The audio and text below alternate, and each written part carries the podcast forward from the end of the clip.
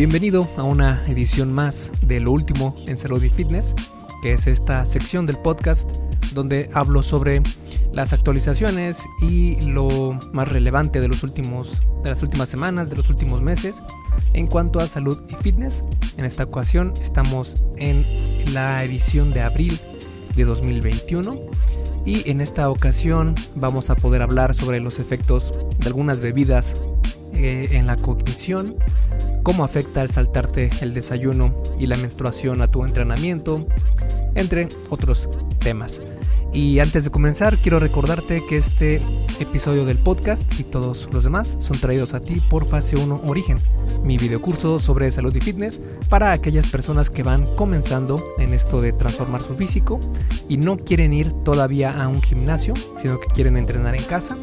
Entonces, Fase 1 Origen es la mejor opción para ti porque te voy a llevar desde el absoluto cero, desde el absoluto, absoluto cero, hasta un nivel de eh, preparación física, tanto ganancia muscular como pérdida de grasa corporal, eh, a un nivel bastante bueno. Para que después, si ya tú deseas ingresar a un gimnasio, pues ya te sientas más en confianza, más preparado. Y también créeme que al inicio no es necesario para nada ir a un gimnasio. Puedes entrenar con tu propio peso y es muy muy conveniente hacerlo de esta manera. Si quieres eh, checar qué es lo que incluyen cada uno de estos cursos, porque son dos de fase 1 origen, uno para hombres y uno para mujeres, puedes ir a esculpetucuerpo.com diagonal fase 1, todo junto sin espacio, y el número 1 con número, no con letras, fase 1. Y bueno, sin más, ahora sí vamos a comenzar con el episodio número 94 del arte y ciencia del fitness, el podcast de esculpetucuerpo.com. Yo soy Mike García y te veo en dos segundos. El primer estudio que vamos a analizar en esta ocasión habla sobre sentarse, hacer sentadillas y la biología evolutiva de la inactividad humana. Y es que está comprobado que como humanos el sedentarismo no es recomendable para nuestra salud. El ser humano ha caminado, corrido, escalado, cazado durante miles de años. Es solo hasta estos tiempos que ya no necesitamos hacer todo esto.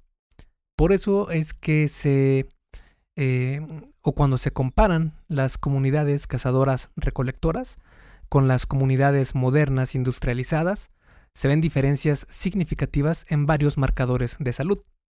Este estudio se realizó para probar la hipótesis de qué diferencia a las comunidades de cazadores recolectores con las de nuestros tiempos. En esta, eh, este estudio tuvo una duración de 8 días y examinó la inactividad de 28 personas de una población de cazadores recolectores de Hadza en Tanzania. De forma sorpresiva, los resultados mostraron que los cazadores recolectores tienen niveles altos de tiempo de inactividad, cerca de 10 horas al día, parecido al nivel de sedentarismo de las poblaciones modernas.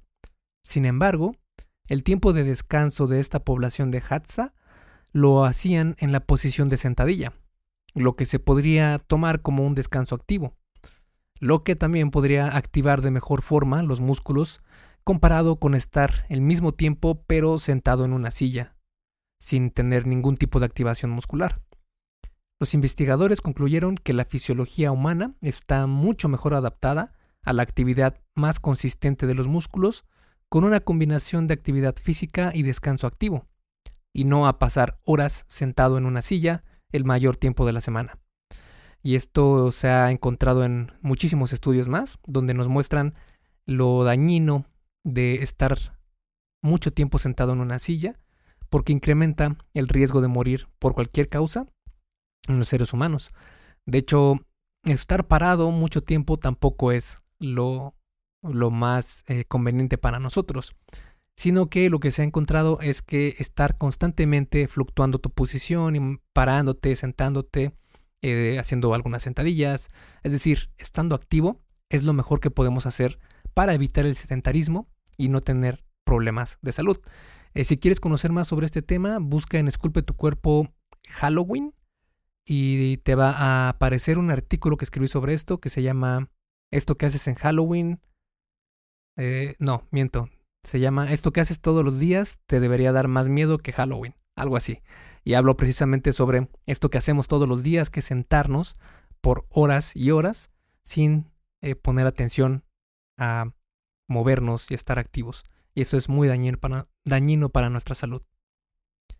El segundo estudio que vamos a platicar es uno que menciona los efectos del ejercicio en la depresión. El ejercicio está demostrado que ayuda a conciliar el sueño. Claro, mientras no se realice poco antes de acostarte, porque esto puede estimularte demasiado y te cueste conciliar el sueño, pero podría mejorar la depresión al permitir un mayor descanso.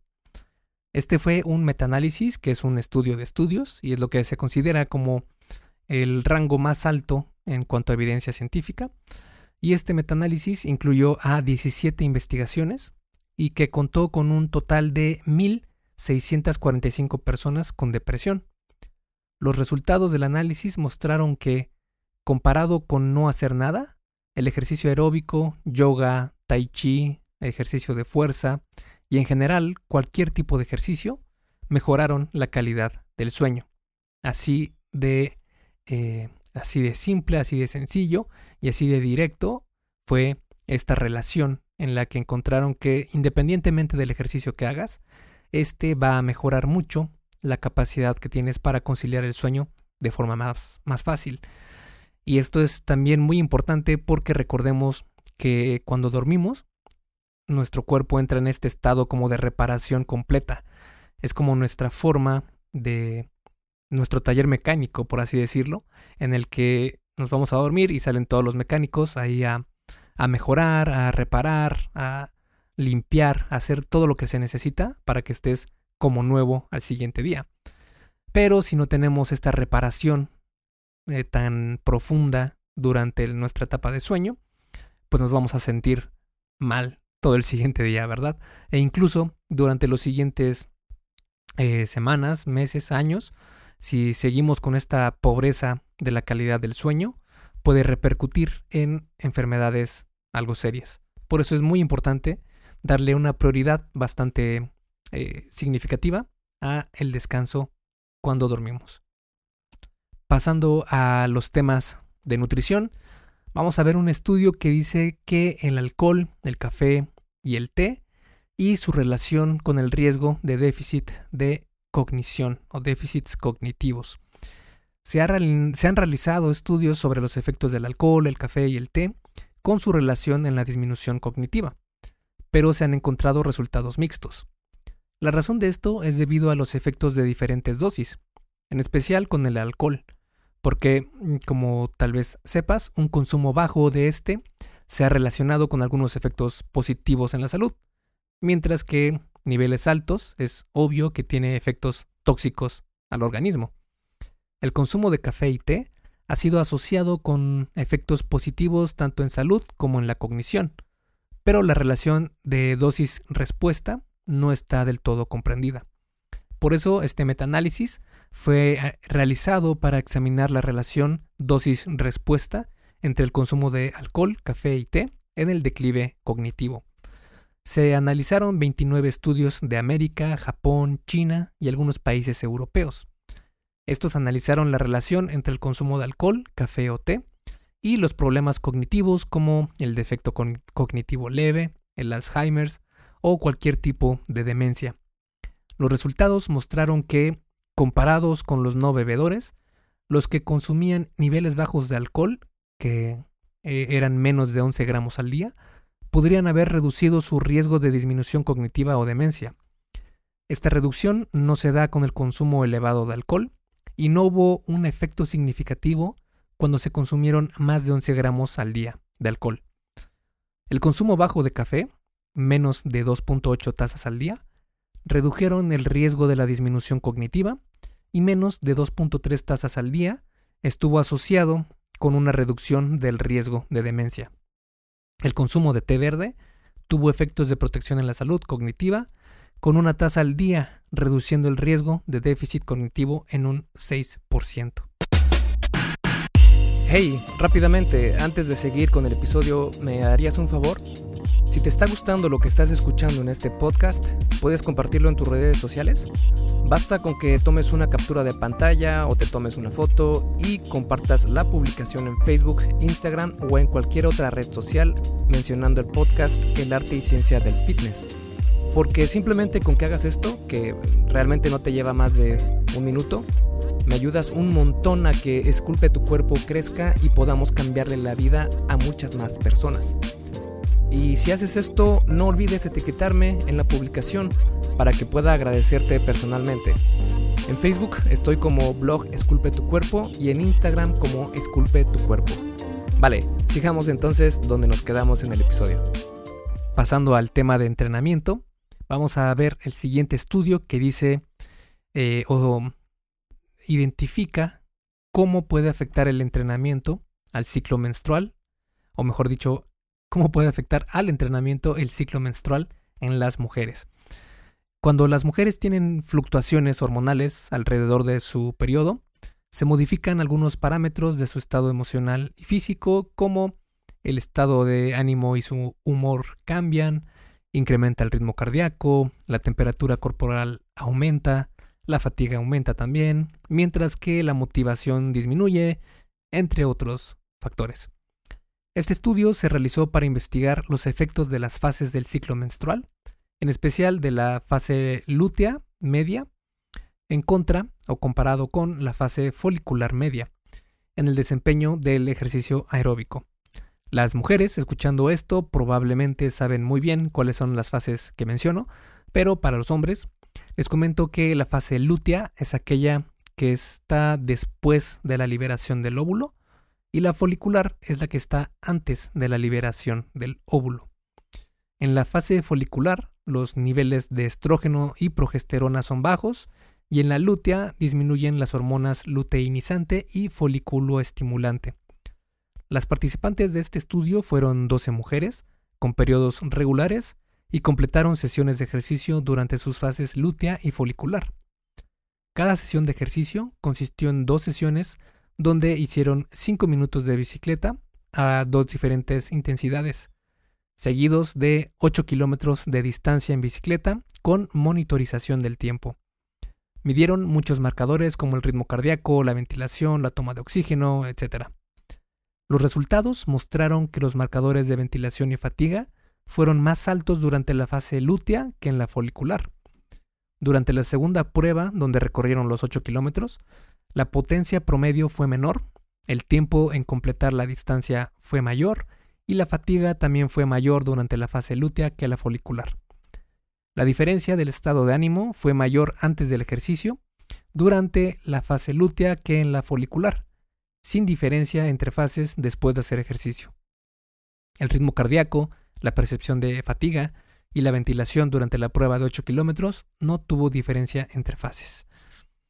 Y este estudio nos muestra un claro panorama de cómo afectan eh, en las mujeres el, periodo. Y yo siento que también, o bueno, pienso, mejor dicho, que esto tiene mucho que ver con algo genético, porque con eh, la oportunidad que he tenido de estar en comunicación con diferentes personas, mujeres, me mencionan que algunas eh, pueden tener el ciclo menstrual y no tienen ningún problema, e incluso pueden entrenar, no sienten que tengan una gran diferencia entre lo que cargaban antes con lo que cargan cuando están en su menstruación, mientras que otras les afecta muchísimo e incluso dejan de salir de su casa de tan fuerte el dolor que tienen y es casi incapacitante. Así que hay que tomar estos resultados con algo de, con un granito de sal, como dicen, porque pues también habrá que analizar muchas otras, otros, otros factores más por los cuales se puedan dar este tipo de fluctuaciones alrededor de tu periodo menstrual. Lo que sí es de lo que sí hay que tomar de, este, de esta investigación es que debemos buscar formas de atenuar estos, estos eh, efectos negativos de la menstruación o bien de modificar tu entrenamiento según tu etapa de, del ciclo menstrual en la que estés para que sí sigas viendo eh, mejoría sin que este, estas fluctuaciones hormonales sean un problema significativo. El siguiente estudio habla si saltarse el desayuno podría incrementar la degradación de proteína muscular. Es que tu cuerpo está siempre en un estado de degradación y de síntesis de proteína muscular. Si quieres ganar músculo, la síntesis tiene que ser mayor que la degradación. Entrenar en ayuno puede incrementar la degradación de proteína muscular más que la síntesis de esta. Entrenar con un ayuno prolongado, es decir, extendiendo el tiempo después de dormir, sin comer, podría incrementar la degradación de proteína muscular de forma significativa. Y esa pregunta fue precisamente lo que hicieron en este estudio, donde se midieron los marcadores de degradación muscular en la orina de 13 hombres que generalmente desayunaban se dividieron en dos grupos, uno que desayunó y otro que no.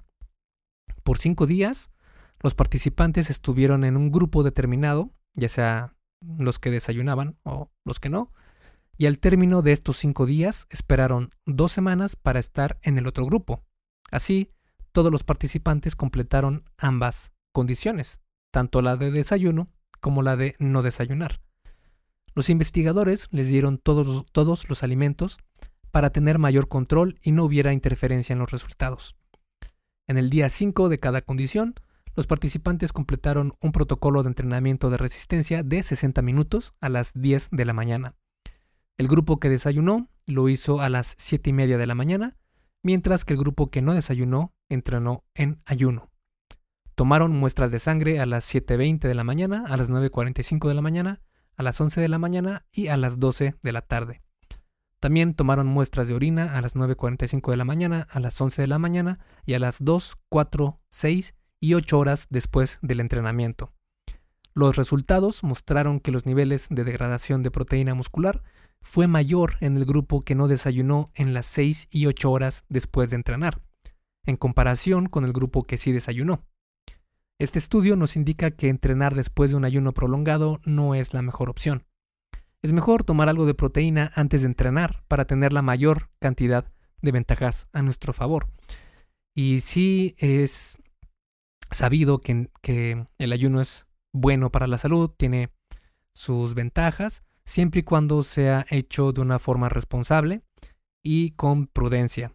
Eh, si quieres perder grasa corporal, el ayuno es una ayuda muy, muy práctica, muy conveniente pero para la ganancia de masa muscular no lo es, porque sí es verdad que tu cuerpo cuando está en ayuno está en un estado mucho más catabólico, mucho más de degradación de proteínas musculares, que cuando estás en un estado alimentado.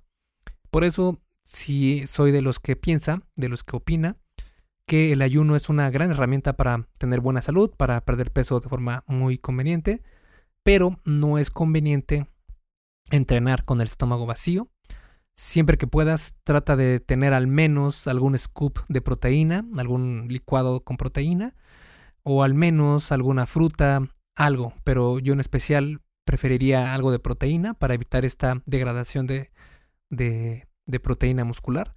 Si comes algo de proteína, y especialmente una de, de digestión rápida, como lo es la proteína de suero de leche, porque así eh, los aminoácidos llegan a tu a tu organismo de forma mucho más rápida y pueden ser utilizados para que no haya tal degradación eh, muscular.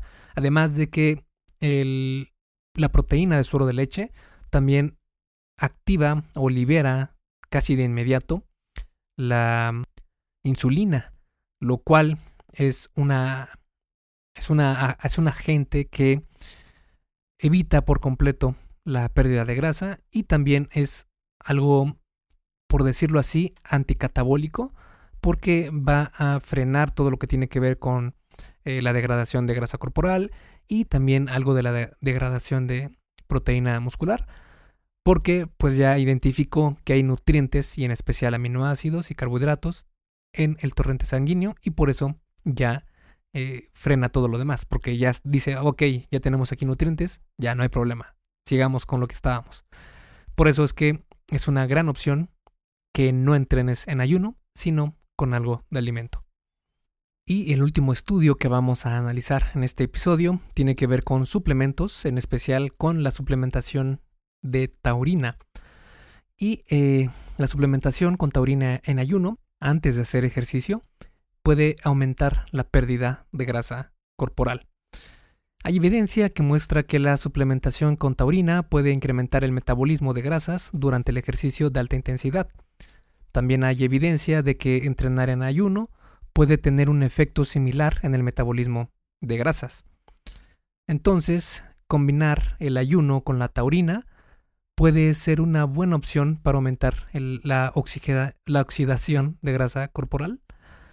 Pues este estudio fue precisamente para probar esta hipótesis e incluyó a 17 hombres de 24 años de edad en promedio y se les asignó a un grupo que consumió taurina, 3 o 6 gramos, o a un grupo placebo, 90 minutos antes de una sesión de una hora de trote.